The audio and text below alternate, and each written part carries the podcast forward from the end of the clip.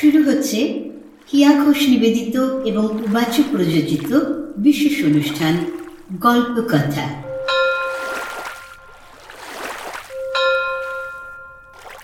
আজকে গল্প রবীন্দ্রনাথ ঠাকুরের ঘাটের কথা অবলম্বনে ঘাটেদের কথা। দ্বিতীয় পর্ব। আমার দিনগুলি কিনা গঙ্গার স্রোতের উপর খেলাইতে খেলাইতে ভাসিয়া যায়।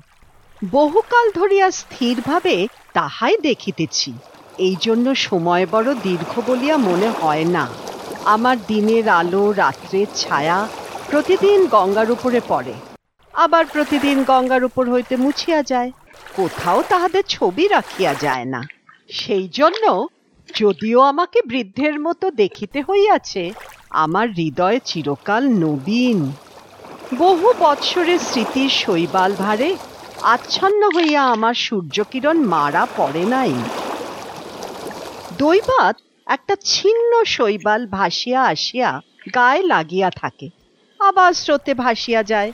তাই বলিয়া যে কিছু নাই, এমন বলিতে পারি না যেখানে গঙ্গার স্রোত পৌঁছয় না, সেখানে আমার ছিদ্রে ছিদ্রে যে লতাগুল্ম শৈবাল জন্মিয়াছে, তাহারাই আমার পুরাতনের সাক্ষী।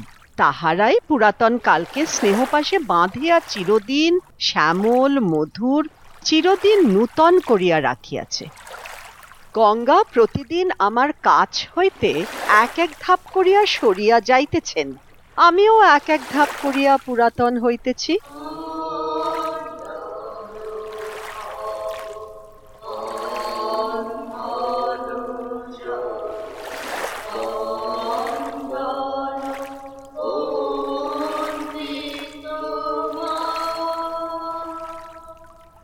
আঠারোশো ছিয়াশি সাল, কলকাতার উত্তরে কাশীপুর ঘাট। ঠাকুর শ্রী রামকৃষ্ণ পরমহংস অনন্ত শয্যায় সমাহিত। আর কিছুক্ষণের মধ্যেই এই ঘাটে তার নশ্বর দেহ ভস্মীভূত হবে।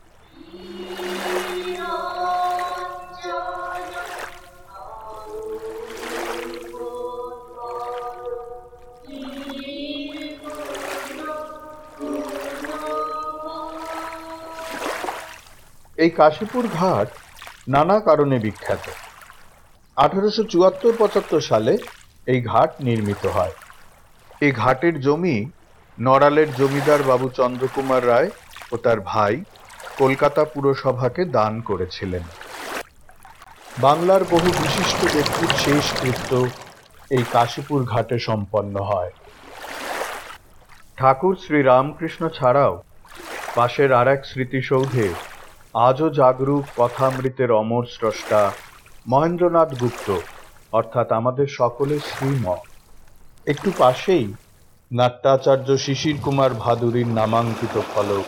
মোর যত সাধনায় জীবনে শেষ হল শ্রীরামকৃষ্ণ চরণ।